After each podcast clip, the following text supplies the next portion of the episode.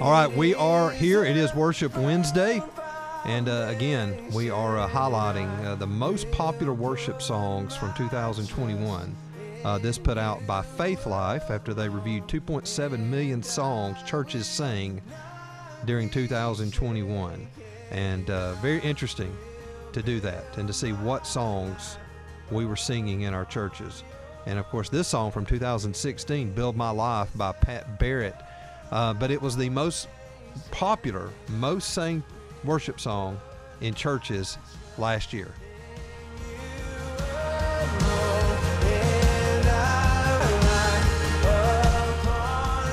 And we're glad you're with us today. We're going to uh, emphasize more of Holy Week, uh, particularly during this hour. We're going to kind of catch up some of what we've been uh, emphasizing during the second hour today as we uh, walk through the Holy Week and the uh, the activity and the words of Jesus and all of those that were around him as we also uh, worship today as well.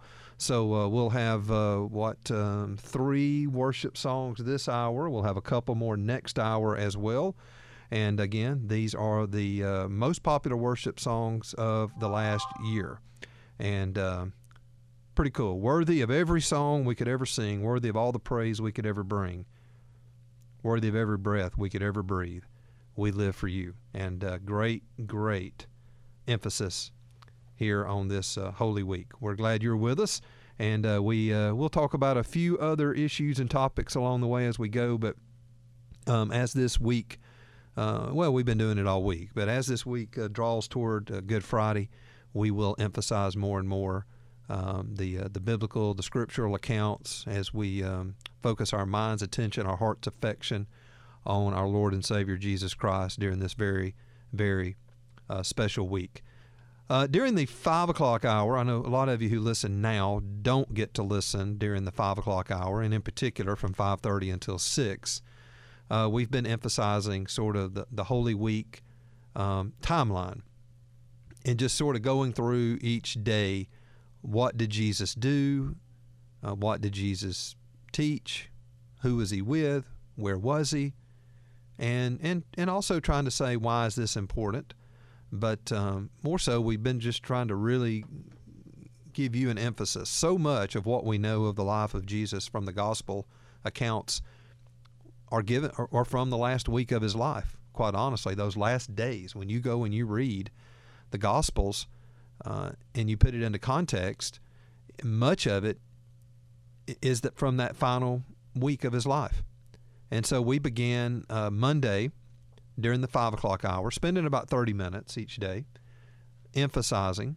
And, and I thought I would just spend a little time today during the four o'clock hour, sort of recapping what we've done during the five o'clock hour. We won't do it exactly the same way, but just kind of overviewing what some of our five o'clock listeners have been able to be a part of. And uh, of course, your your comments, your thoughts, your reflections, your testimonies are critical and important we do hope you'll call us at 205 941 1011. Uh, I'm not trying to set this up as a sermon time for Greg. I, I really want it to be a, a, worshipful conversation that we can have. And so let's take just a moment and talk about uh, before Palm Sunday in the life of Jesus. And of course, having just returned from Israel, uh, some of this stuff is really fresh on my mind because we visit these places. We're we're we're talking about. We go there, we visit them, we walk there we see it. Um, and so Thursday and Friday before Palm Sunday, um, and then Saturday there would have been very little because that was the that was the the Shabbat, the Sabbath. But um, we began on Thursday and Friday. This would have been from last week, so to speak. Um, we uh, we see Jesus telling his disciples what will be happening. Um, he says as they were on their way to Jerusalem, this is that final journey to Jerusalem. Of course, he hangs out in the area of Bethany and Bethesda and Jerusalem and the Mount of Olives. He's back and forth. Uh, Jesus was walking along ahead, and his disciples were following, and they were filled with terror and dread. Taking them aside, Jesus once more began describing describing all that was going to happen to him when they arrived at Jerusalem. So he's he's setting them up to understand what's going to happen and they they are approaching Jerusalem with terror and dread. That's from the today's living to the uh, today's Living Bible. they come to Jericho, about 12 to 15 miles outside of Jerusalem, and Jesus heals uh, two blind men. One of them, we have a name, Bartimaeus, and then there's another. In Jericho, on his way to Jerusalem, he uh, eats, uh, has the encounter with Zacchaeus, and goes and eats with Zacchaeus. We learn that in Luke 19.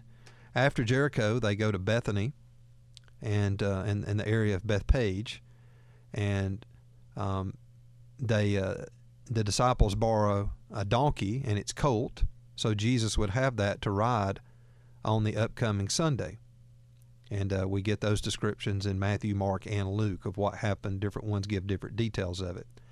Uh, they stop and spend the evening in Bethany. Of course, you know that to be the home of Mary, Martha, and Lazarus. Um, and Jesus had already raised Lazarus from the dead, so you know they know who he is. When you raise someone from the dead, um, that that's a pretty good sign. and they had first no, firsthand knowledge of that, of course. Uh, Lazarus was a dangerous man because he was a dead man who was now alive because of the power of Jesus. So they stay with Mary, Martha, and Lazarus.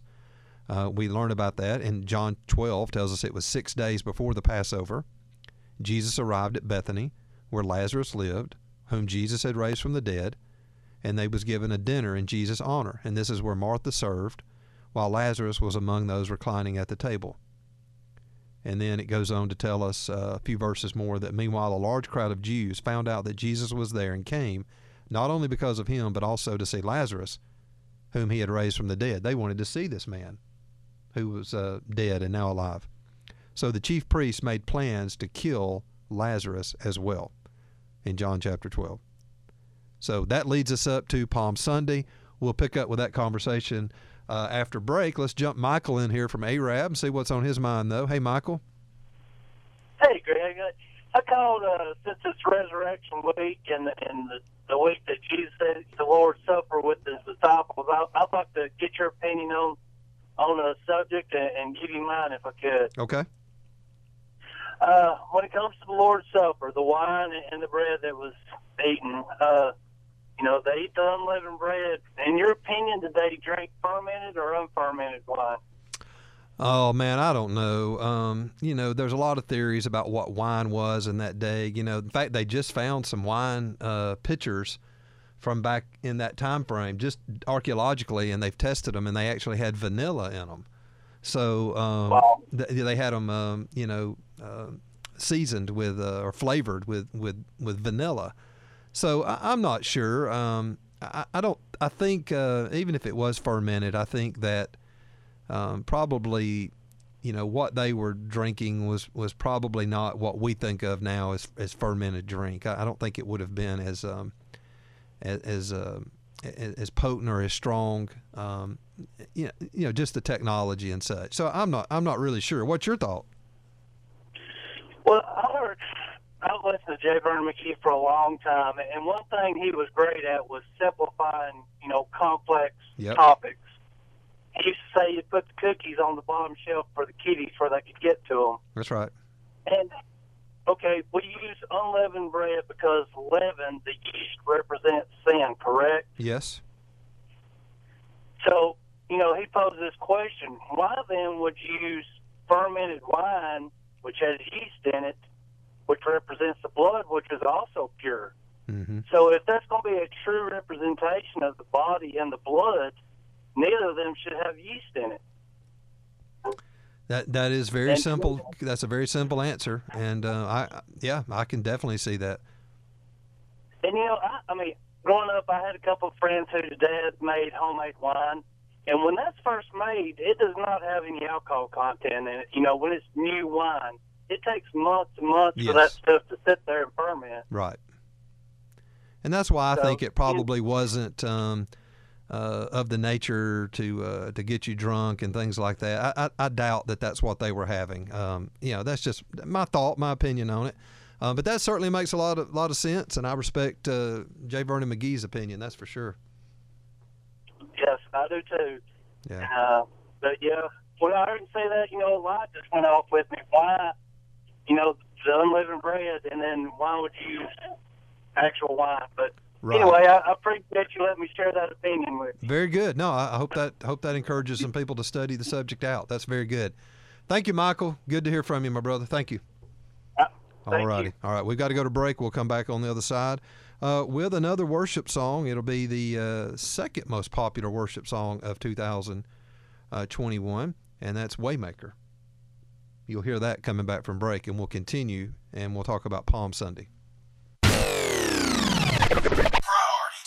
Fox Mortgage, NMLS 184762. Jim Corey, NMLS 212055. I just want to talk about my experience with Fox Mortgage. Cordarius Witherspoon is another very happy Fox Mortgage customer. They were able to get us refinance. We saved about 1.8% on our interest rate, and that saved us thousands of dollars on our monthly mortgage payment. We were able to also do a cash payout on our mortgage with that refinance, and we were able to pay off a lot of debt. So it was great for us. If you're looking to refinance your mortgage, I would highly recommend Fox Mortgage. The people over there at Fox Mortgage, Jody, Dawson, Melody, all of them were persistent in getting the rate that I needed, and they were really helpful. Hi, I'm Jim Corey, president of Fox Mortgage. I'm ready to help you with your mortgage needs. Call now 661 6868. Fox Mortgage, where we're quick as a fox.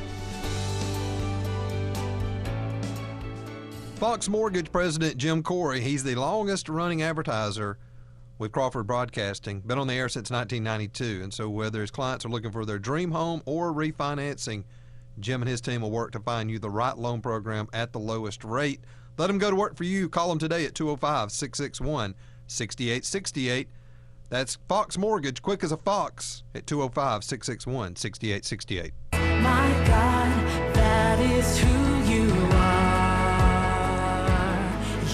It's the second most popular worship song of 2021 according to Faith Life from churches, not radio. This is in churches, um, and it's Waymaker. And of course, there are several different versions of that song out, but uh, this is certainly a good one. We'll let it continue to uh, to play as we highlight Palm Sunday. Of course, uh, we're catching up on Holy Week. We've been covering this day by day in the five o'clock hour from 5:30 till six. But I thought today I would uh, do a little bit of this in the four o'clock hour for some of you who do not listen during the uh, five o'clock hour, aren't able to. Uh, let me also say that uh, Friday we will uh, go back and play once again the better part of an hour that we recorded back in 2012, Jason. 2012. I sat in this very room with uh, over, I guess, close to 50 years of uh, courtroom experience, attorney Warren Lightfoot. And uh, he presented, as if we were in a courtroom, the case, the evidence for the resurrection of Jesus Christ. And we did that on a Good Friday, because we're not on on Sundays. So we did it on Friday, on Good Friday. And we have pretty much played that every Good Friday since then that we've been on the air. Uh, I, I went back and looked, and it was actually 2012 was the first time that that went out live on the airwaves, and it has made a deep impact with people. We've received uh, emails, letters, mail over the years, uh, really amazing stories. And um, we're going to play that again for you on Friday. It's Waymaker. Here we go. It's worship.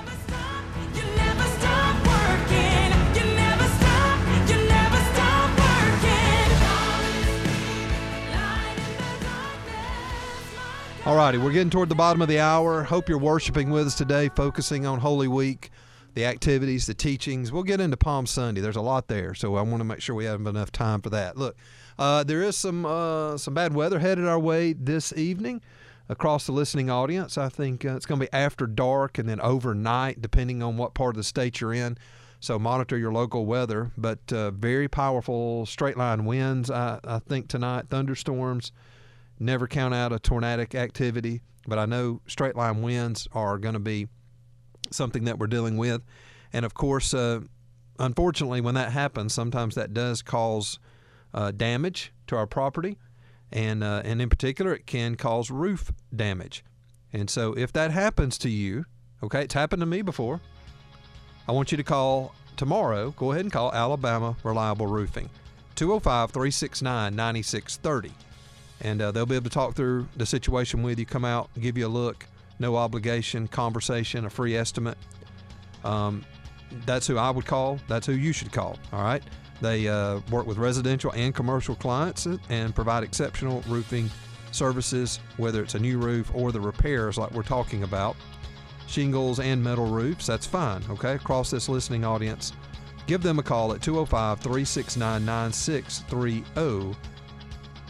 Unfortunately, some of us are probably going to have storm damage and going to need those repairs. They'll work with your insurance company, figure all that out for you. The insurance companies know who they are, they know how to work with them. Let them handle that for you. Call Jeff, he's the owner, 205 369 9630. Alabama Reliable Roofing. We'll be right back. One Point USA is a security company serving churches and businesses in the state of Alabama. Don't wait until something happens to protect your employees and your valuable property. One Point USA's experienced staff understands your security needs and wants to help you before a problem arises. From video surveillance to card access control and commercial security systems, One Point USA has got you covered. Call One Point USA today at 205 701 0191. That's 205 701 0191 or visit onepointusa.com. That's the number one pointusa.com. One Point USA. Be secure. We continue with uh, worship on Wednesday, Holy Week.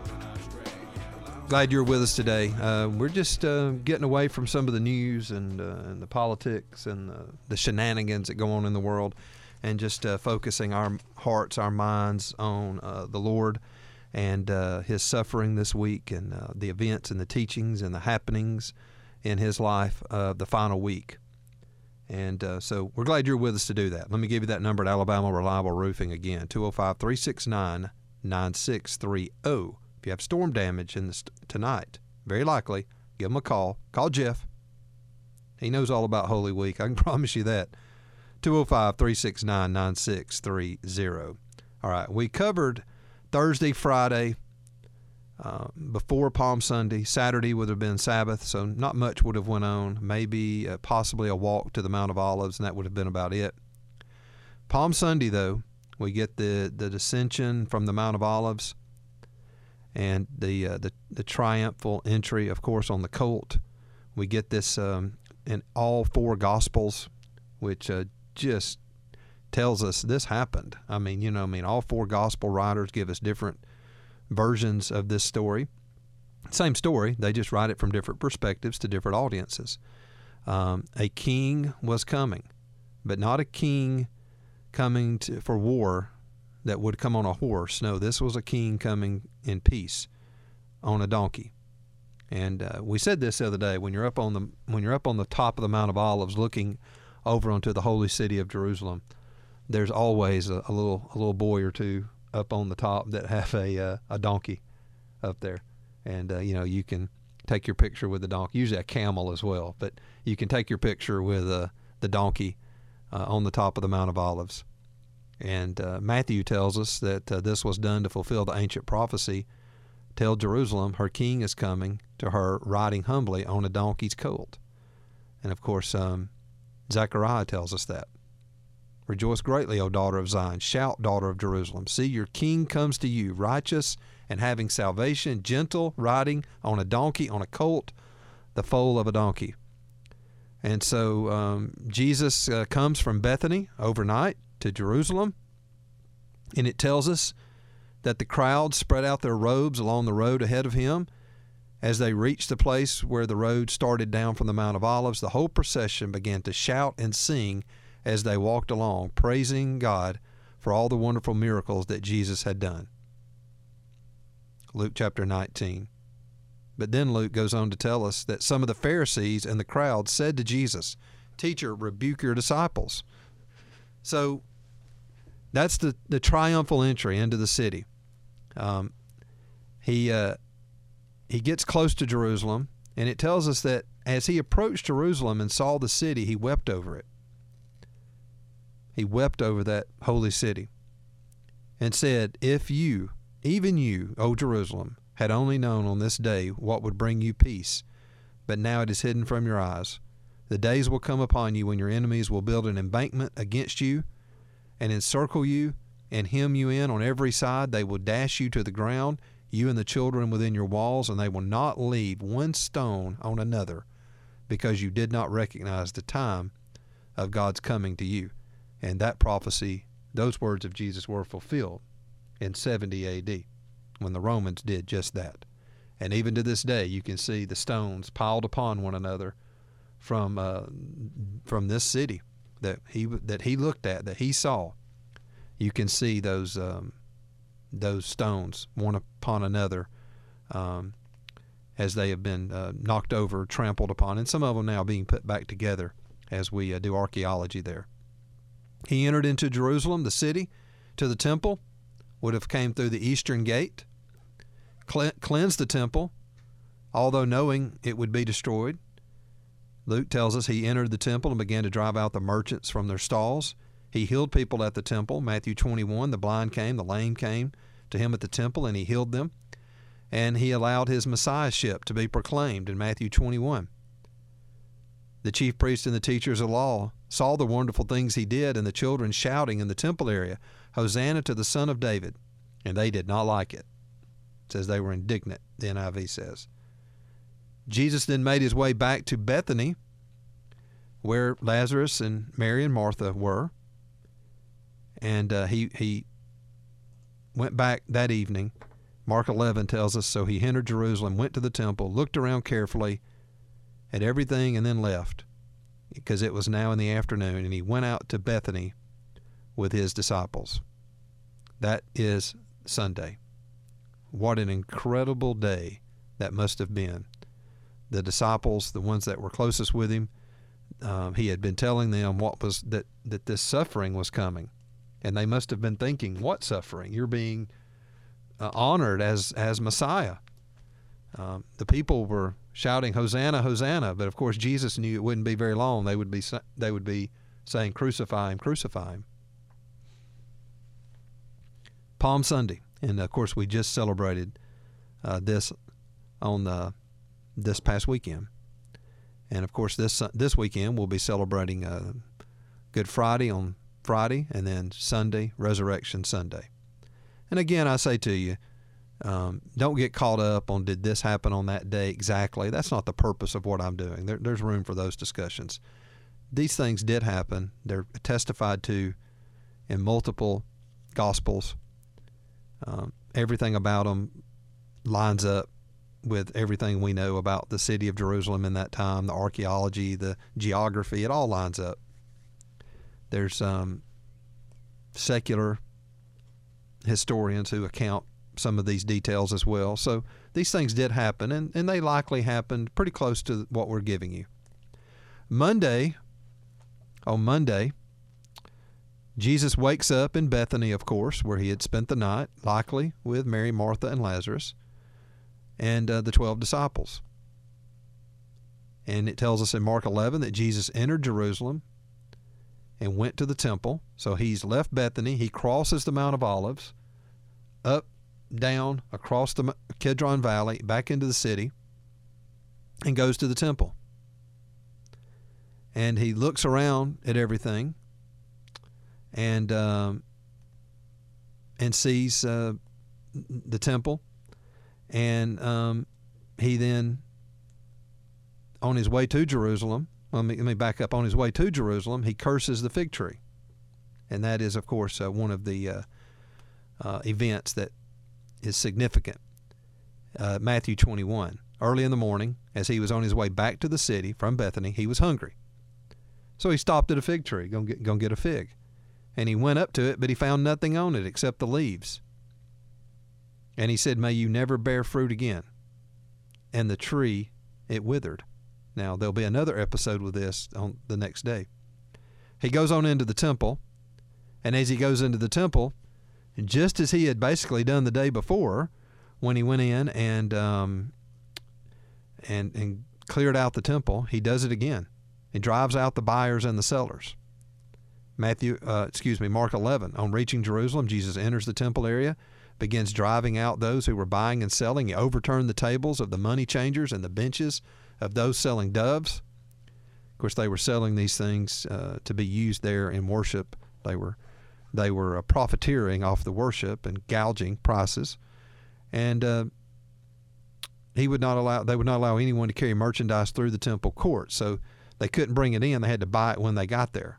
They they were um, had quite a little system set up for themselves. And as he taught them, he said, "Is it not written that my house shall be called a house of prayer for all nations? But you have made it a den of robbers." And of course, just across the street from from um, the temple now, at the mount at the um, base of the Mount of Olives, uh, at the Garden of Gethsemane sits the Church of all nations. He says, "My house shall be called a house of prayer for all nations." But you've made it a den of robbers.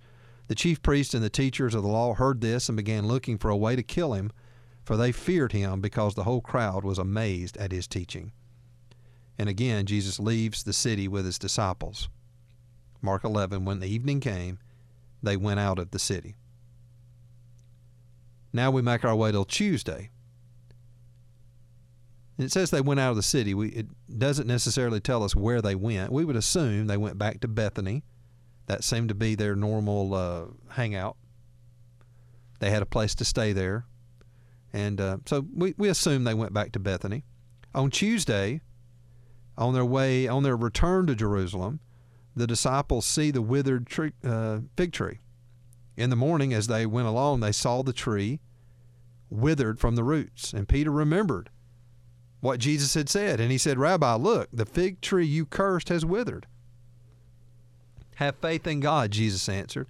I tell you the truth, if anyone says to this mountain, Go throw yourself into the sea, and does not doubt in his heart, but believes that what he says will happen, it will be done for him. He then goes to the temple and uh, takes place in some uh, discourses in the temple, debates in the temple, and then leaves the temple for the Mount of Olives. Matthew 24 tells us Jesus left the temple and was walking away when his disciples came up to him to call his attention to its buildings. And um, then they're on the Mount of Olives, and there you get what in your Bibles will often be labeled as the Olivet Discourses. Of course, that's from the Mount of Olives, the Olivet Discourses. Matthew 24 and 25, Mark 13, Luke 21. Uh, I won't go through, I read some of those yesterday. I won't do that uh, toward the end of the program. Matthew uh, 24 just tells us that as Jesus was sitting on the Mount of Olives, the disciples came to him privately and said, Tell us, when will this, uh, when will this happen, and what will be the sign of your coming and the end of the age? Now, that was from his teaching. So that's at this time.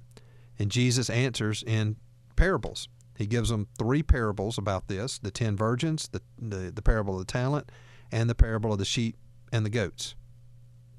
And then Matthew tells us that when Jesus had finished saying all these things, he said to his disciples, As you know, the Passover is two days away, and the Son of Man will be handed over to be crucified. And then the chief priests and the elders of the people assembled in the palace of the high priest, whose name was Caiaphas, and they plotted to arrest Jesus in some sly way and kill him, but not during the feast, they said, or there may be a riot among the people. Jesus goes back to Bethany that evening, on a Tuesday evening, back to Bethany, has dinner at Simon the leper's house. This is where the woman anoints him with the expensive perfume, and Jesus um, tells them that um, because of this, the gospel is preached throughout the world, and what she has done will be told in memory of her. That you'll always have the poor among you, but he wouldn't always be there to worship and to honor. And then on Tuesday evening, Matthew 26, one of the twelve, the one called Judas Iscariot, went to the chief priest and asked, What are you willing to give me if I hand him over to you? And they counted out for him thirty silver coins, and from then on, Judas watched for an opportunity to hand him over. All right, let's take a break. It's Worship Wednesday. We're recounting Holy Week. It'll be Wednesday when we return, and uh, we'll also have a uh, the third most popular worship song from 2021 when we come back as well, and that is uh, "Great Are You, Lord." And so you'll hear that as we return. Fox Mortgage, NMLS 184762. Jim Corey, NMLS 212055. I just want to talk about my experience with Fox Mortgage. Cordarius Witherspoon is another very happy Fox Mortgage customer. They were able to get us refinance. We saved about 1.8% on our interest rate, and that saved us thousands of dollars on our monthly mortgage payment. We were able to also do a cash payout on our mortgage with that refinance, and we were able to pay off a lot of debt. So it was great for us. If you're looking to refinance your mortgage, I would highly recommend Fox Mortgage. The people over there at Fox Mortgage, Jody, Dawson, Melody, all of them were persistent in getting the rate that I needed, and they were really helpful. Hi, I'm Jim Corey, president of Fox Mortgage. I'm ready to help you with your mortgage needs. Call now 661 6868. Fox Mortgage, where we're quick as a fox. Fox Mortgage President Jim Corey, he's the longest running advertiser with Crawford Broadcasting, been on the air since 1992. And so, whether his clients are looking for their dream home or refinancing, Jim and his team will work to find you the right loan program at the lowest rate. Let them go to work for you. Call them today at 205 661 6868. That's Fox Mortgage, quick as a fox, at 205 661 6868. Hi, this is Mike Reagan, and you're listening to Greg Davis on Priority Talk. That is Great Are You Lord, the third most popular worship song of 2021. That's um, songs that were sang in our churches. That's from Faithlife as they examined um, church music. Um, and um, they found that to be number three. Uh, pretty interesting. Not a new song, but still very, very popular. They reviewed 2.7 million songs churches sang. And um, in their annual report saying these were the top worship songs of the year. So we're just sort of playing those for you today during the program as we also recap Holy Week. To uh, to this point, we have uh, made our way from basically Thursday, Friday, Palm Sunday, Monday, Tuesday, and uh, into Wednesday. And we're glad you're with us today. We are taking your phone calls. That's fine. We heard from Michael earlier. 205 941 1011. Uh, this hour we're just devoting to uh, to worship and the Word, and uh, we're trying to trying to stay away from the typical issues that distract us. Not say we can't mention some things today, but uh, we're putting our focus on some different places.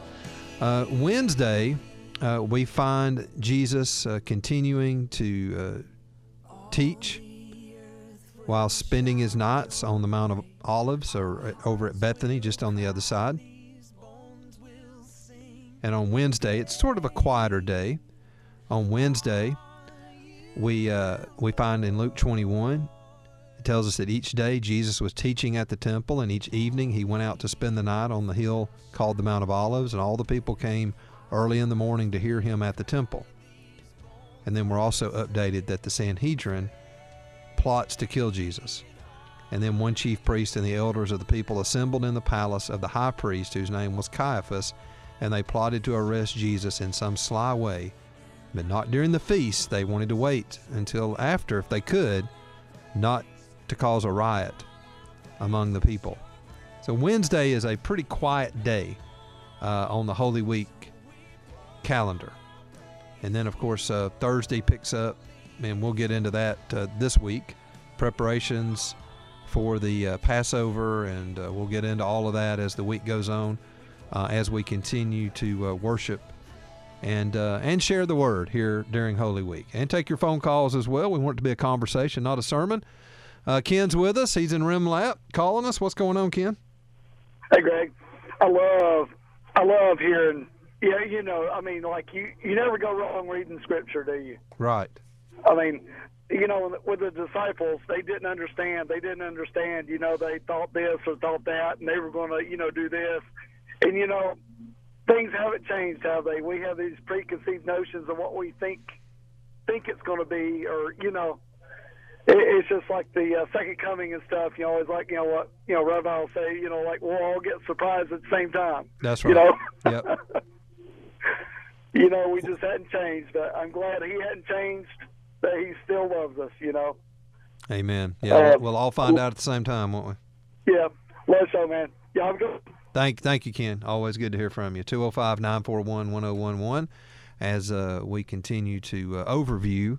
And uh, you know, Wednesday, you know, we we gave uh, Tuesday to the um, Mary of Bethany anointing Jesus with the, the perfume and the oil. There there are some who believe that happened actually on Wednesday evening, so I'll mention that. Um, it could have been either night. Uh, I, I in this version I tended toward the Tuesday uh, Tuesday evening, but it could have been Wednesday, and of course that's in Matthew twenty six six. And uh, really, Wednesday a pretty quiet day for Jesus, but not for the um, not for the uh, religious leaders. They were lots of scurrying, lots of plotting, lots of talking, lots of politicking going on. We can only imagine they've they've now given Judas the thirty pieces of silver, and they're they're uh, they're looking for their opportunity. They're uh, they're they're plotting to uh, to to arrest, and, and they want him dead, and, and Lazarus as well. It says they had a plan to to kill him as well. These men were dangerous to their um, to their system. They were dangerous to their religion, and for these Sadducees, this religion had become quite profitable. And the whole um, system and process of, uh, of carrying out the sacrifices, and uh, they they had it not too bad. And you know, you can visit uh, some of the remains, uh, the archaeological digs of some of the what we believe would have been some of these religious leaders, their homes in Jerusalem. They were close enough to see the temple, uh, and they they were living pretty nice compared to the common folks. There's uh, one site that we can visit there. I've been there twice. Uh, I don't know if you guys did this or not, Jason. The burnt house. Did you guys visit there? I don't. I, I think so. Maybe, yeah. I think. Well, it, it's a um, it's a, it's a home, a first century home, and um, it would have been a religious leader's home. As nice as it was, you know, you can tell by the way they lived, and and by the um, uh, by the mosaics of the floor and the and and the um, some of the dishes, so to speak, that they find, the plates and things like that that they find, to know the quality of life that these people were living, and um, they were living quite well. They had a good system set up, and uh, Jesus was a threat to that, and Lazarus was a threat to that. And so um, they saw where they've got to keep peace and uh, they've got to keep Rome at bay. And, every, and it was a lot of politics going into this. Politics and business uh, is what was coming at this. And so uh, the wicked are uh, plotting against Jesus. And so it's that time that we consider our lives and we consider even Judas. Um, they plotted to uh, to not recognize Jesus for who he was. Judas sold out for a sum of money. And we always have to ask ourselves the question what is it that we sell out for? He had his price, and we all have our price, it seems. That was the testimony of uh, some years ago. You remember we had Ted DiBiase. You remember the Million Dollar Man from Wrestling World? And that was his message. He's a believer now. And his message was, I was the million dollar man, and I, everybody had their price. And he says, What's your price to sell out your Lord? Tomorrow on Thursday, we will uh, pick up and we'll move into the Holy Thursday. And um, you've got the these these last final days, and uh, we will um, move into those days and to and try to review those for you as well. And uh, there's a lot begins to happen, and then of course on Friday, Thursday night into Friday, you really see a lot of activity, and we'll get into some of the uh, the back and forth um, as they sh- shuttled Jesus back and forth. No one wanted to uh, no one wanted to have the blood on their hands. No one wanted to make a decision, and we'll talk about that. Make it a, uh worshipful week. Make it a prayerful week. Make it a week that you uh, honor the Lord and Savior Jesus Christ. It's Holy Week, and we've been uh, recognizing that in worship here on Priority Talk this hour. Hope you're having a great day, everybody. Hope this is a blessing to you just to hear the Word of God and, and, and the worship songs. We'll be back. We've got another hour yet to come. Stay with us. Hour number two.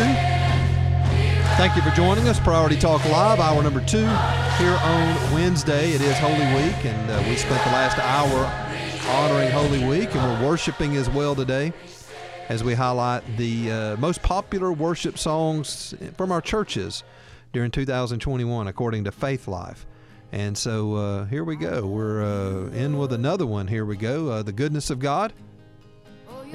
A very popular worship song right now. Let's take a moment. all my days I've been held in your hands from the moment that I wake up until I lay my head. Oh, so good with every breath. that Goodness of God, Bethel Music, Jen Johnson singing that. That was the fourth most popular worship song of 2021. Uh, all these sound very familiar to me. Of course, a lot of them got big air, radio airplay as well, but some of them are several years old and they're still very popular being sung in our churches, along with the hymns and, and all of that as well. But um, we uh, certainly enjoy sort of listening to these. Uh, the number one uh, popular song from 2021 was uh, Build My Life. And of course, that was released in 2016. Worthy of every song we could ever sing, worthy of all the praise we could ever bring, worthy of every breath we could ever breathe, we live for you. Second most popular song was Waymaker. Third was Great Are You Lord by uh, All Sons and Daughters, and now Goodness of God by Bethel Music. of the goodness of God. Yeah. There we go. That's good. Let that resonate with you a little bit. We're taking your phone calls at 205 941 1011. We're live at 101.1 FM. We are also live on the stream at PriorityTalkRadio.com, WXJCRadio.com. Either one to get you there. And of course, also on our Facebook page, we've got our live video stream going there from uh, here in the studio. And uh, we took some time last hour to sort of catch up the four o'clock hour on our uh, review of all of the uh, the uh, the activities of Jesus during the Holy Week. We felt like it's a great thing to do this, uh, just to go day by day through the week, the final week of Jesus' earthly life and his physical body. Talking about where was Jesus, what did Jesus do, who was Jesus with, and um, what are we learning from this? And so, some of you who listen during this five o'clock hour know I've been doing a little bit of that each day this week. And so, during the four o'clock hour, I sort of uh, reviewed and caught everybody up. And uh, we'll uh, we'll do a little bit of that later on today as well uh, during the normal time that we've been addressing that uh, this week. During a little bit later during the hour. Not much on Wednesday to report, okay, just a little bit. So we'll talk about that a little bit later. Um, but focusing uh, on the Word and focusing on the worship today as we uh, draw near to uh, Resurrection Sunday, and of course, uh, preceded by uh, Good Friday. And uh, sometimes people say, What was so good about it? Well, it's the day that our sin debt was paid in full. That's what's so good about it. It wasn't a good day for for Jesus, the, the, the earthly um, man. It was a bad day for him, of course, but it was a, a good day for Jesus, the divine. And uh, we're glad you're with us today. And Easter is a big deal. You know, um, if we have a good news Christian values program, how can we not stop and recognize Holy Week as we build toward Easter? What's the big deal about Easter? A lot of times people will say, well, here's the big deal. Uh, the tomb is empty. That's the big deal. Uh, we just returned from Israel and uh, we saw the place that uh, we celebrate the resurrection of Jesus. That tomb is empty. There has been no tomb found, no uh, ossuary found with the bones of Jesus. That hasn't been found. Uh, there is plenty of uh, evidence for the resurrection of Jesus Christ. If you'll listen in this Friday, we're going to once again this year replay a fantastic conversation that I had in 2012 on this very program with attorney Warren Lightfoot. He was a courtroom attorney for uh, more than four decades, and he presented the evidence for the resurrection to our show, to our listeners, just as he would present evidence in a courtroom. And it was just outstanding. and uh, he has such a had such a flair for the presentation and and uh, and summarizing and putting it out there. And you be the jury. You can listen in Friday, and you can be the jury. It'll be during this five o'clock hour. You can be the jury, and you can decide for yourself: is the evidence for the resurrection of Jesus compelling or not? And I can just tell you that we've had people contact us over the years uh, after hearing uh, this presentation by uh, Attorney Lightfoot. We've had uh, emails, we've had phone calls, we've had letters written to us from prisons about the compelling nature of uh, the evidence of Jesus as presented on this program. And so we've had this since 2011.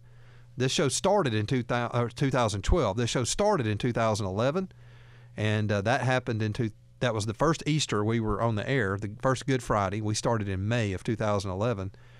So Easter 2012 was the first Easter, and as far as I remember, we have replayed this on Good Friday each and every year.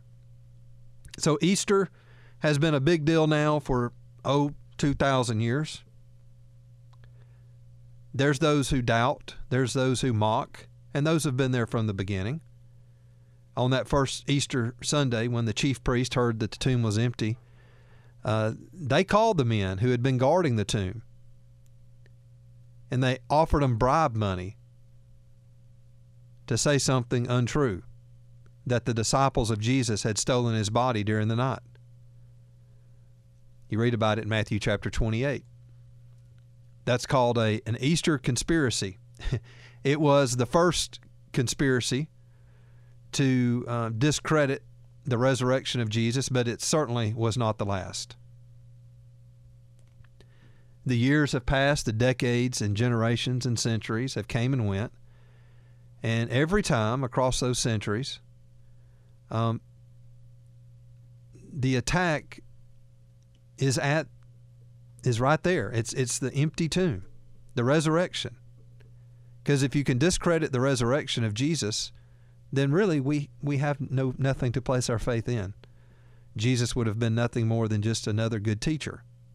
And and people do recognize Jesus as a good teacher, but not as Messiah, not as Savior, not as God. So the attack is there at the resurrection. That's the, the what needs to be discredited. See, Friday is is not really a problem. Friday doesn't really pose a problem because the world understands death. We we know what death means. You can uh, find death everywhere. Uh, turn on your television right now. Uh, pull up your phone and scroll through uh, the news. You'll see death. Death has always and is forever with us. Um, funeral homes never run out of demand.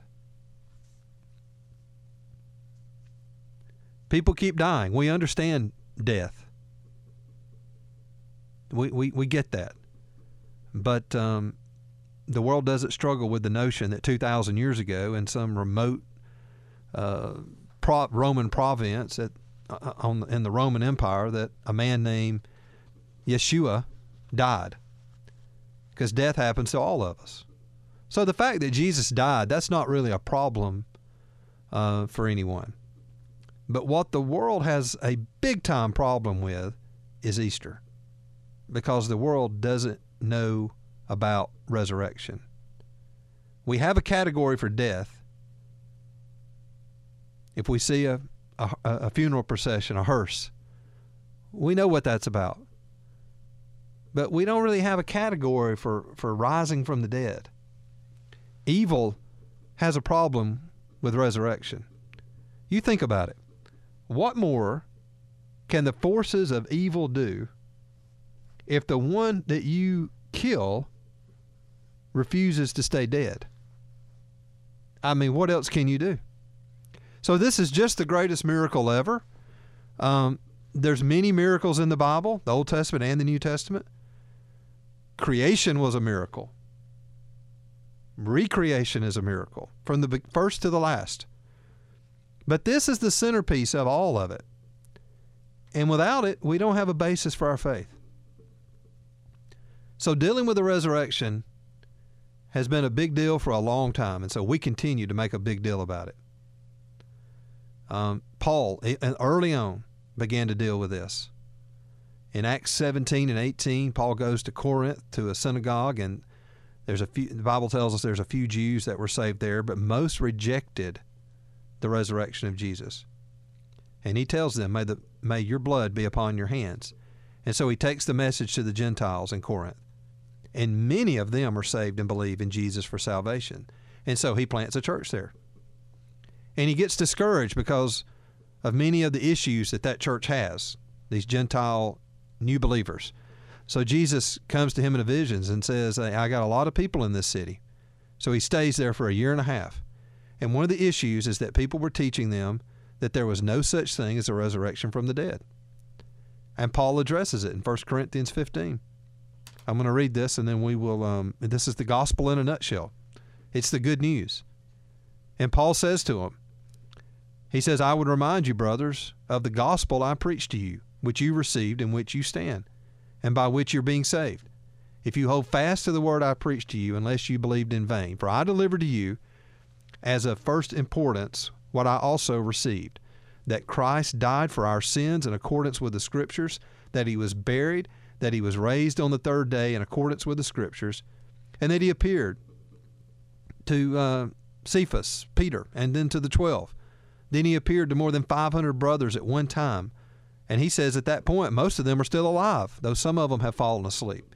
Then he appeared to James, and then to all the apostles.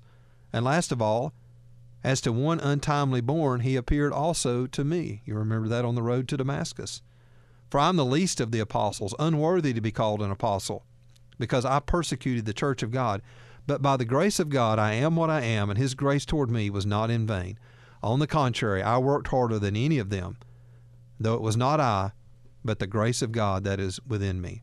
Whether then it was I or they, so we preach, and so you believed. Now, if Christ is proclaimed and raised from the dead, how can some of you say there is no resurrection of the dead? But if there is no resurrection of the dead, then not even Christ has been raised.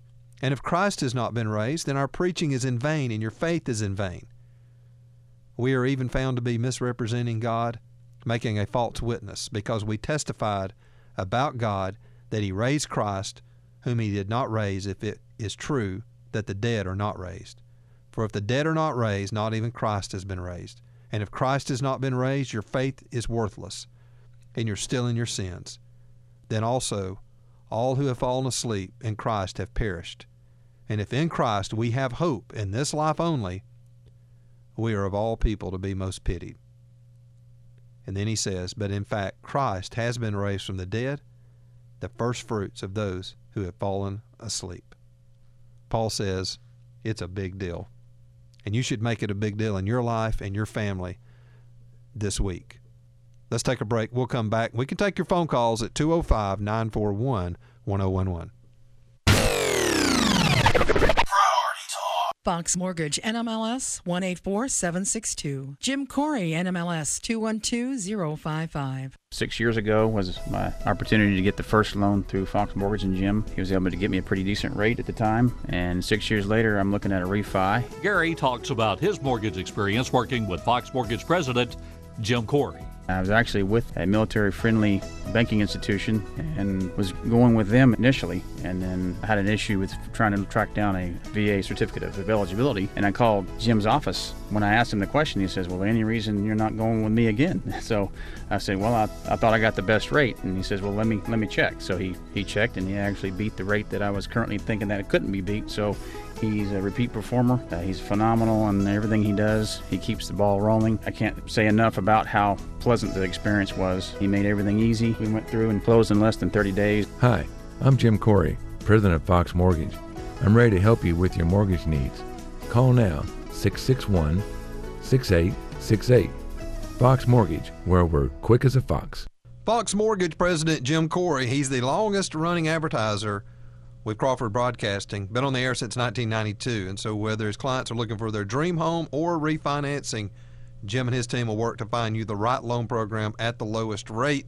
Let them go to work for you. Call them today at 205 661 6868. That's Fox Mortgage, quick as a fox, at 205 661 6868. This is Greg, and I want to take a moment and tell you about my friends at Alabama Reliable Roofing. They're your local roofing expert. Since 1998, they've provided residential and commercial clients with exceptional roofing services. They've got a professional and experienced team that is well equipped to provide repairs, installation of shingles, and even metal roofs all across north central Alabama. A roof is important. It's one of the major investments of your life in your home or your business or your church, and you need to call a company who you know can handle the job. They've got extensive years of experience, and you can rest assured that they will meet and exceed your expectations.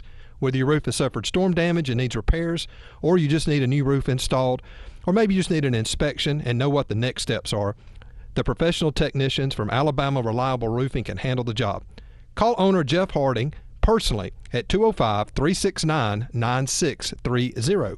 Jeff will personally manage every job. He'll be at your home or your place of business managing the job. 205 369 9630. Talk to Jeff for a no obligation conversation and a free estimate. It's Alabama Reliable Roofing, 205 369 9630. Then you came along.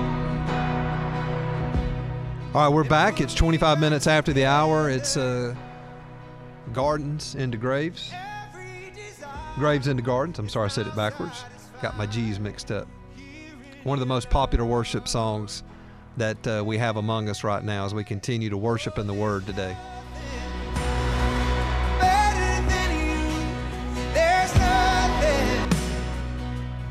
All right, glad you're with us today. Thank you so much as we continue to focus on uh, worship with these wonderful songs, and uh, we'll have some um, some more worship and some um, cross and resurrection type music for you over the next couple of days um, as we uh, celebrate Holy Week. We uh, are staying a little clear this week of uh, issues and politics and such. There's there'll be time for that.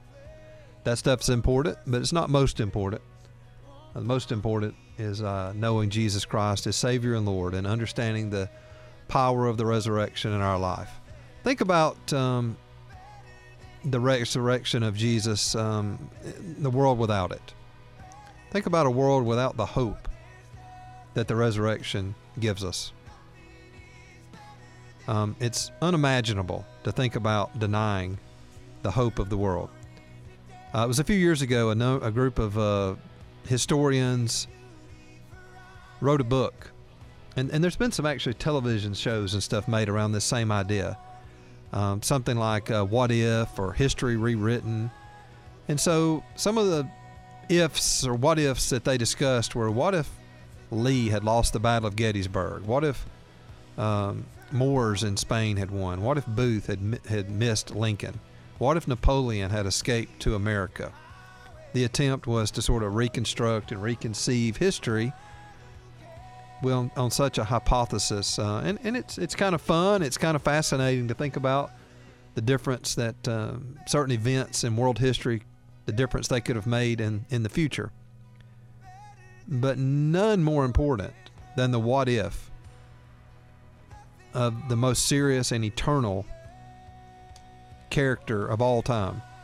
What if Jesus Christ had not risen from the grave? Think about it. Paul said, Now, if Christ is proclaimed as raised from the dead, how can some of you say there is no resurrection of the dead? But if there is no resurrection of the dead, then not even Christ has been raised. And if Christ has not been raised, then our preaching is in vain, your faith is in vain, and he says we have no hope. And we're misrepresenting God because we testified about God that he was raised. And he says, if Christ has not been raised, then our faith is futile and we are still in our sins. If there is no resurrection, my friends, Jesus is dead. And he was nothing more than a great teacher. A dead Savior can't save anyone. And if the resurrection didn't happen, we really could conclude that Jesus wasn't even a great teacher because he spoke so often about his the resurrection and that pointed to his proof of his identity as the Messiah. So really he wasn't even a great teacher, he was actually a liar, as C.S. Lewis said. If he didn't rise from the dead, then the master teacher was mistaken. in his main message. If he didn't rise from the dead, the New Testament can't be trusted. The Gospels, four Gospels, would have never been written. There would be no good news if the story of Jesus had ended at the cross. There would be no Acts of the Apostles. If there were no acts of God at the cross, at the tomb, Peter's great sermon on Pentecost, Paul's powerful words to the philosophers in Athens, all pointless. And the rest of the New Testament, from Romans to Revelation, was written in vain. If Jesus didn't rise from the dead, it's all worthless. And we've been perpetuating a lie for 2,000 years. But oh, not so, my friend. Stay with us. One Point USA is a security company serving churches and businesses in the state of Alabama. Don't wait until something happens to protect your employees and your valuable property. One Point USA's experienced staff understands your security needs and wants to help you before a problem arises. From video surveillance to card access control and commercial security systems, One Point USA has got you covered. Call One Point USA today at 205 701 0191. That's 205 701 0191 or visit onepointusa.com. That's the number one pointusa.com. One Point USA. Be secure. And we're back in for our uh, final two segments of the program here on Wednesday, Holy Week, as we uh, worship and word today as we look back at the uh, events and the life of our Lord and uh, the meaning of the uh, the death, the burial, and the resurrection of Jesus. We're going to be focused in on that all week long. Of course, uh, what a week! How meaningful. Glad you're with us today. Thank you so much. 205 941 1011 is our number. Your thoughts, your testimony, your questions, your comments are certainly, of course, welcome. And uh, we welcome in our uh, friend Jim Corey as well today. Fox Mortgage. Jim, how are you doing, my friend? Absolutely phenomenal. It's just a great day and glad to be in the kingdom of God. Absolutely. Well, let's talk about uh, mortgages. And uh, hey, what happens when somebody uh, wants to buy a, a, home from a family member? How, how, cause that, can that be complicated or not? You guys can handle that, well, can't you? You know, uh, Greg, I was just thinking today, we've done about four of these in the last couple uh, months. And I thought maybe some folks would like to know that uh, if you're renting or living in a home of a family member, a relative, and you would like to purchase that home, or if you want to sell it to a relative, um, there's a thing called a gift of equity, and we can utilize that. And as long as one of you lived in the home for six months, we can utilize that gift of equity, and there's no money has to exchange hands. I just closed one today where they just completely uh, got in the house, uh, no money whatsoever, and it was just beautiful. Everybody's happy, and they didn't know they could do that till they talked to us. So that's what we want to, you know, let them know that hey, we can do that. Well, that's what you get with Fox Mortgage, and Jim is uh, the expertise on how to do this. He's been doing it for a long time, and uh, we do appreciate it. 205 661 6868. Jim Corey and his team, let them go to work for you. Jim, you guys got it together. You're what? Quick as a fox. Quick as a fox at Fox Mortgage. Thank you, Jim. God bless Thanks. you, man. Good to hear from you. Uh-huh. Yes, sir. Excellent. Give them a call 205 661 6868. I love to say quick as a fox, but I, I like to hear him say it even more than I like to say it. His voice is so smooth with that. Yeah, I, I love it. I, I, just love the pitch and the timbre of his voice, and it's just enough of that little bit of rasp in the back, you know. Quick as a fox. It's quick as a fox. I love it. I love it. Love it. I've been hearing him say it for a lot of years as he's uh, been, uh, you know, supporting uh, Christian radio in Alabama and uh, and helping our helping out the Crawford Broadcasting listeners. He's been doing it for a long time, and I know some of you in North Alabama that name may be a little newer to you, but I'll tell you what, uh, you guys have been making the phones ring there for him, and we do appreciate that. If you've got uh, mortgage needs, uh, call them. He's the expert, man. This guy knows what he's doing. 205 661 6868. Um, all right. Uh, we continue to uh, talk about Easter. You know, um, we talked about last segment there just a few moments about um, you know, the worthlessness, the hopelessness if the resurrection never happened, that Jesus is dead, that there is no salvation, um, that he was not even a good teacher because he was a liar, and that um, we've been fools for believing in uh, perpetrating a lie. And um, Paul says that. And if Christ has not been raised, your faith is futile and you're still in your sins. And you may say, Well, I believe in the resurrection. Well, the question is, do we live like it? You know, it, it, it there is meaning to it. This isn't just about knowledge, there's application to, ma- to be made. Um, try to imagine a world where Jesus is dead. Imagine a world without a risen Savior. Man, you think the world's bad now? Can you imagine what the world would be like without the hope that so many for so long have had?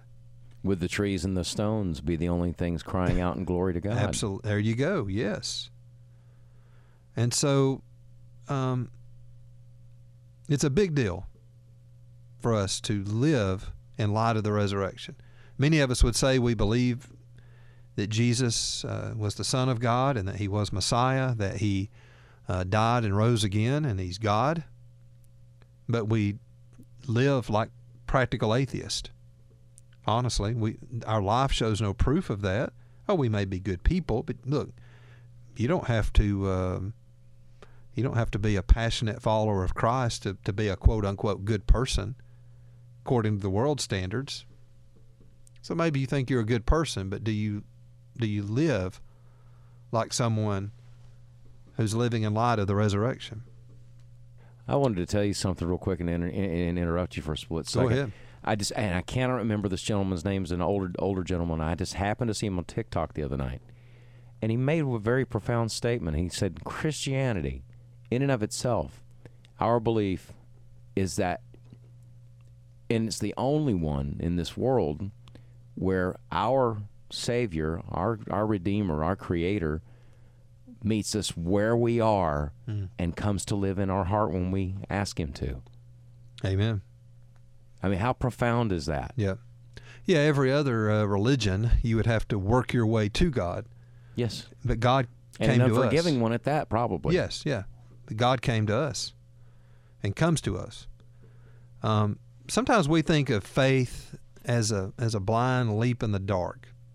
You know, we, we think of this, uh, and that's not really going to ring true to you. You're not going to live that out a blind leap in the dark, a wish and a prayer with a lot of hope and no substance. And that's not the kind of thing I would ever ask you to to uh, to move forward with. That's not a biblical concept of faith. Uh, faith in Hebrews tells us it's the substance of things hoped for and the what? Evidence of things not seen. It's not just a leap in the dark, there's evidence of the things not seen. And the Christian faith is built upon the firm evidence of a risen Savior. And that's the proof, that's the fact that his sacrificial death on the cross, that it was um, effective as the means of our salvation. There's substance to our faith. Your faith is only as good as what you place your faith in. And so, do you understand the evidence that you claim of the of the faith that you claim? Because our faith, I believe, if proper, is built upon the facts that can be historically verifiable. And you say, "Well, I just got faith. I, I don't need the evidence. I, I, don't. I don't need that. I've got faith." And we do, but we live in a skeptical age. And what does Paul also tell us in Corinthians? He says, "Be ready to give a defense when anyone asks you about the hope that you have." Are you ready to give a defense? Could you present the evidences of Jesus Christ? Have you ever came to a point in your own life where you sort of maybe you've heard about this all a while and you believed it, but have you ever come to that what we call sometimes a crisis of belief where you have to go back and examine the evidence for the resurrection of Christ because that's what substantiates the validity of our Christian faith? Have you ever had that crisis of life? I, I've had it in my life. You, and you got to know is it true? You know, my friend Josh McDowell had this experience. He's told it on the on the show. He was a studying to be a lawyer in college, and set out to, from a evidence standpoint, disprove the resurrection of Jesus. And he couldn't do it. And he says he had this moment sitting in the library at the college where he said, It's true. I'm looking at the evidence, and it's true. Jesus did raise from the dead.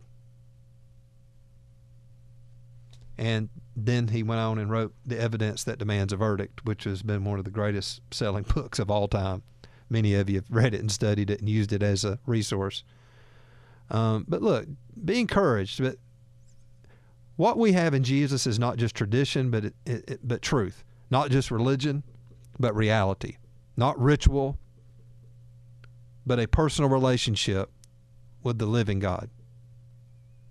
Some of us may say, How do you know He lives? Well, remember the old song? I know He lives because He lives within my heart. Hmm. Good stuff. Good stuff. It's Holy Week, it's Easter, and uh, we're focusing on the Word and the worship this week. Uh, what a great week to do so. Uh, Naomi's with us in Trussville. Hello, welcome in. Hey, Greg. How are you? Good subject, good topic. Everybody needs to hear that. And I, I just come to testify about the Word of God. Yes, ma'am. The Word of God says, Arise and shine, and the light has come. And the light comes to live in us. And I know the light live in me because He came into my life, changed me, and gave me a new life. I was living in darkness. One fit to live and one fit to die. But I tell you, when he came into my life and changed my life, he sanctified me. And every day is a holy day unto the Lord in my life because I know he changed me. Because I know the life I was living, if I had died, I would have went to hell. Hell is real, just like heaven is real. And now we need to know that the testimony, Jesus, God said in his word, he said, I, my word is true. Let every man be a liar and let the word of God be true. Yes. So it doesn't matter what the world is saying. They're going to say that because they is of the world. They're of the darkness. And darkness cannot comprehend the light. So we're going to have skeptics that say that. We're going to have people that testify against the light. And Jesus is that light. St. John 14 chapter says, Hey, I have went to a place for you. And if you come to me, I will receive you unto myself. That where I am, there you may be also. And I want to be with him. And I just encourage the listeners to keep their eyes on Jesus because we live in a time where he's on his way back. We see the signs, and we got to know that our Redeemer lives. He's alive. He rose on the third day with all power in his hand. And there's no other power greater than the power of the Lord Jesus Christ. Thank you, Greg, for giving me that opportunity to say those words. Amen. Amen, Naomi. Thank you. Where, where, where are you preaching at Sunday? I, I'm preaching every day. I find me an order every day. I get on the phone and I find somebody to minister to. Amen. But I, yes, I'm at um, Solid Rock Church. Church. All That's right. Pastor Larry Ragland. All righty. Well, good to Oh. hear from you. You're welcome here anytime. Thank you. Good to hear from you. Thank you. All righty. Amen. Boy, brought it. That's I like fire it. right there. I love it. Yeah. Amen. Made what I was doing look pretty pathetic. it's all good. All right, she'll she'll be in substituting for you next week. It's there. all good. You- you- uh, You're just you're going to take a vacation day next week. She's coming in. Well, are you like Naomi? Do you know he lives? Uh, hey, you Does he get- live within you? You've got to have that fire in your spirit. You got Yep. to. Our faith is not worthless because Jesus is risen from the dead. And again, I'll tell you, Friday during the 5 p.m. hour, we're going to replay from 2012. Attorney Warren Lightfoot, his presentation, um, just as he would do in a courtroom, he presented the evidence for the resurrection of Jesus Christ. And I'm telling you, it has made a big difference in some people's lives. Um, I, I would love to be able to tell you some of the stories and who the people were that have contacted me because of, of that testimony of uh, of uh, Mr. Lightfoot those years ago. But I, I can't do that. But I would love to. I'm just telling you, we've had uh, people reach out to us um, with testimonies that you wouldn't believe. We've had people reach out to us from prison that heard that testimony on the radio um, and um, pretty amazing stuff. And so uh, I always love to uh, to play that. We we missed it uh, last year because of the timing of when the show started back. Easter was a little timing was a little different, um, but we've got it ready to roll uh, for Friday, and uh, you're going to be blessed if you'll listen in. Now, I'll be headed to Good Friday services Friday evening. I'm sure many of you will be as well. Um, but we want you to listen in Friday to the entire show, but especially during that five o'clock hour, we want you to listen in and uh, and understand the evidence of the resurrection of Jesus Christ. Because you need to understand that. You need to know there is evidence. Faith is um, is it's evidence. It's not blind faith. Your faith is only as good as what you place it in. Place your faith in solid evidence, and you'll never, never regret it. Because if our because our faith is not worthless, and if it's not worthless, we're not still not in our sins. And uh, the validity in our faith is that there's value in the promise of forgiveness. That's the truth. The gospel is real. Our hope is sure. All because, as Paul said, Christ has been risen from the dead.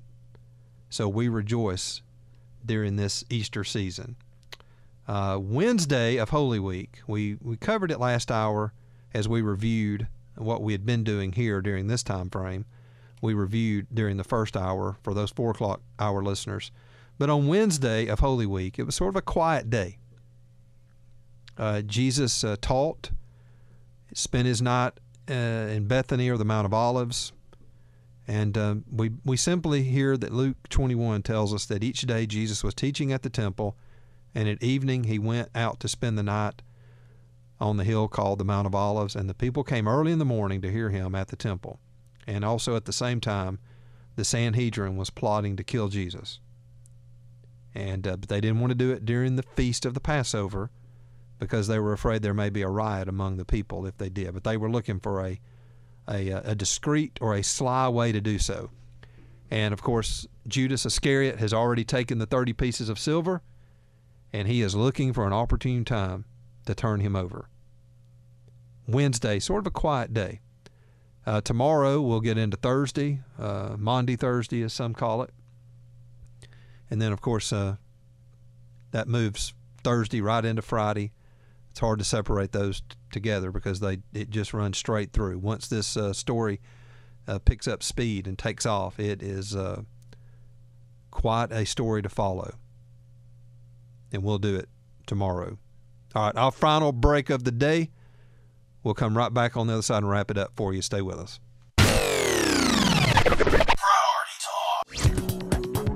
If you'd like to enjoy some of the best of Priority Talk with Greg Davis, go over to myhopenow.com forward slash ministry forward slash priority talk.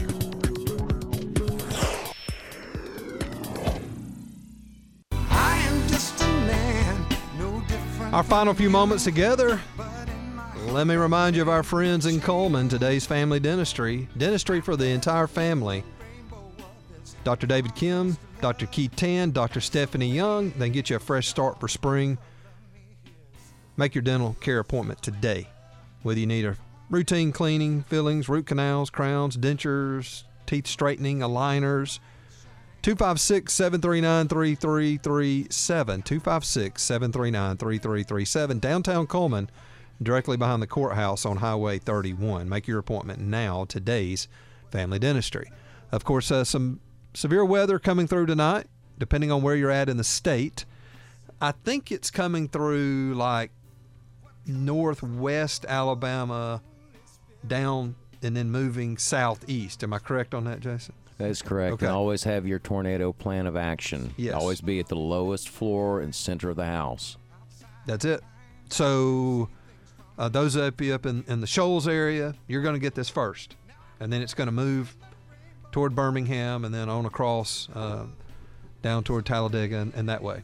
So uh, be ready uh, tonight. Be be weather aware and uh, check out your local weather. Be ready. Uh, could be tornadic. I think at the for sure we're going to have straight line winds. And so uh, I've heard 60 miles per hour, something like that. That that's strong wind. And uh, there's probably going to be, uh, God forbid, I hope not. I hope every, everybody will be okay. But um, just be honest, some of our structures may take a little damage tonight, and some of our roofs may take some damage from the wind. And uh, you need somebody you can trust to handle that for you. And uh, that's Alabama Reliable Roofing. And uh, they've been uh, helping folks like me and you since 1998 with our roofing needs. Professional experience, they can handle those repairs. So uh, if you have problems overnight, give them a call tomorrow. Call Jeff. He's the owner. He gets involved in all the jobs. 205 369 9630. I hope it's not you. Hope it's not me. But probably some of us across this wide listening audience are going to have the need to have somebody come out and uh, and check out your roof tomorrow. Look for uh, shingles that have been blown away or been blown up and water's got up under there and all that kind of stuff.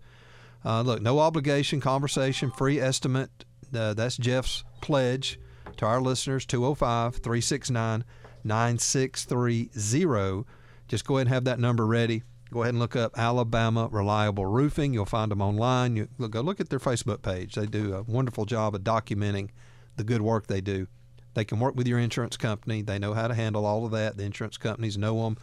They're uh, highly credible and uh, got a lot of years of experience in doing this. And so, uh, you know, no problem there. They, they can work with your insurance company and, and get all that handled if the need is there. And of course, uh, if you just need a new roof, they can handle that as well shingles or metal roof.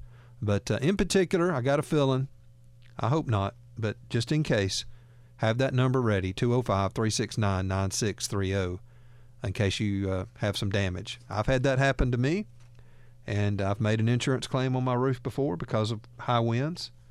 Just a, a low end tornado one time over my home, and um, and, and I, I had to do that. And, you, and I can tell you from experience, you need a roofing company that you can absolutely trust and, uh, and and that can work with your insurance company. That's really important that they know how to relate to the agents and to the and, and get all of that handled and um, and, and repair things in, in the proper way and uh, when the adjusters come out that they can be there to meet with them and all that. You, you need somebody that knows how to handle all of that because they do it every day and you know we do it once ever so often. You know every ever so many years that we do this. They do it every day, so let them handle it for you. 205 369 9630. Please, when you have opportunity, support our advertisers, our sponsors of this program. Today's Family Dentistry, Fox Mortgage, Alabama Reliable Roofing, One Point USA. Man, support these guys. They're all good. I trust them all. I know they'll take care of you. They won't steer you wrong. Good people who uh, support this program. And look, if they support this program and the uh, the stands we take and the the God we serve, then uh, they're the kind of folks that I trust that you can trust as well. They're not perfect, but you can trust them. They're going they got your best interest in mind, and uh, they answer to a higher uh, calling than me or you, and they know that. All right, we'll be back in on Thursday. I suspect Pastor Paul Brazier will be back with us tomorrow. He was uh, out. I've been out. He was out um, last week. His uh, father had passed away, and um, yeah, you didn't know that, Jason. I'm sorry. Yeah, his father passed away. He'd been been ill, and uh, I, I went to the uh, funeral home uh, over the weekend, and uh, man, what a what a great family, and what a what a joyous uh, time they had, even in, in death. Because when you when you know the resurrection, when you understand the resurrection, then there is no sting in death. There's there's a loss, but there's not sting, and so Paul can talk about that with us tomorrow. Uh, I think he will be here. Everything being equal, he should be here. God bless you, everybody. Have a great day. Thank you to Crawford Broadcasting for allowing this program to happen here on these 100,000 watts. What a true blessing to be able to spend two hours sharing the good news of Jesus Christ, sharing Christian values day in, day out across the northern half of Alabama. Thank you, thank you to Crawford Broadcasting for their commitment to the gospel. Have a great evening, everybody, and God bless you. you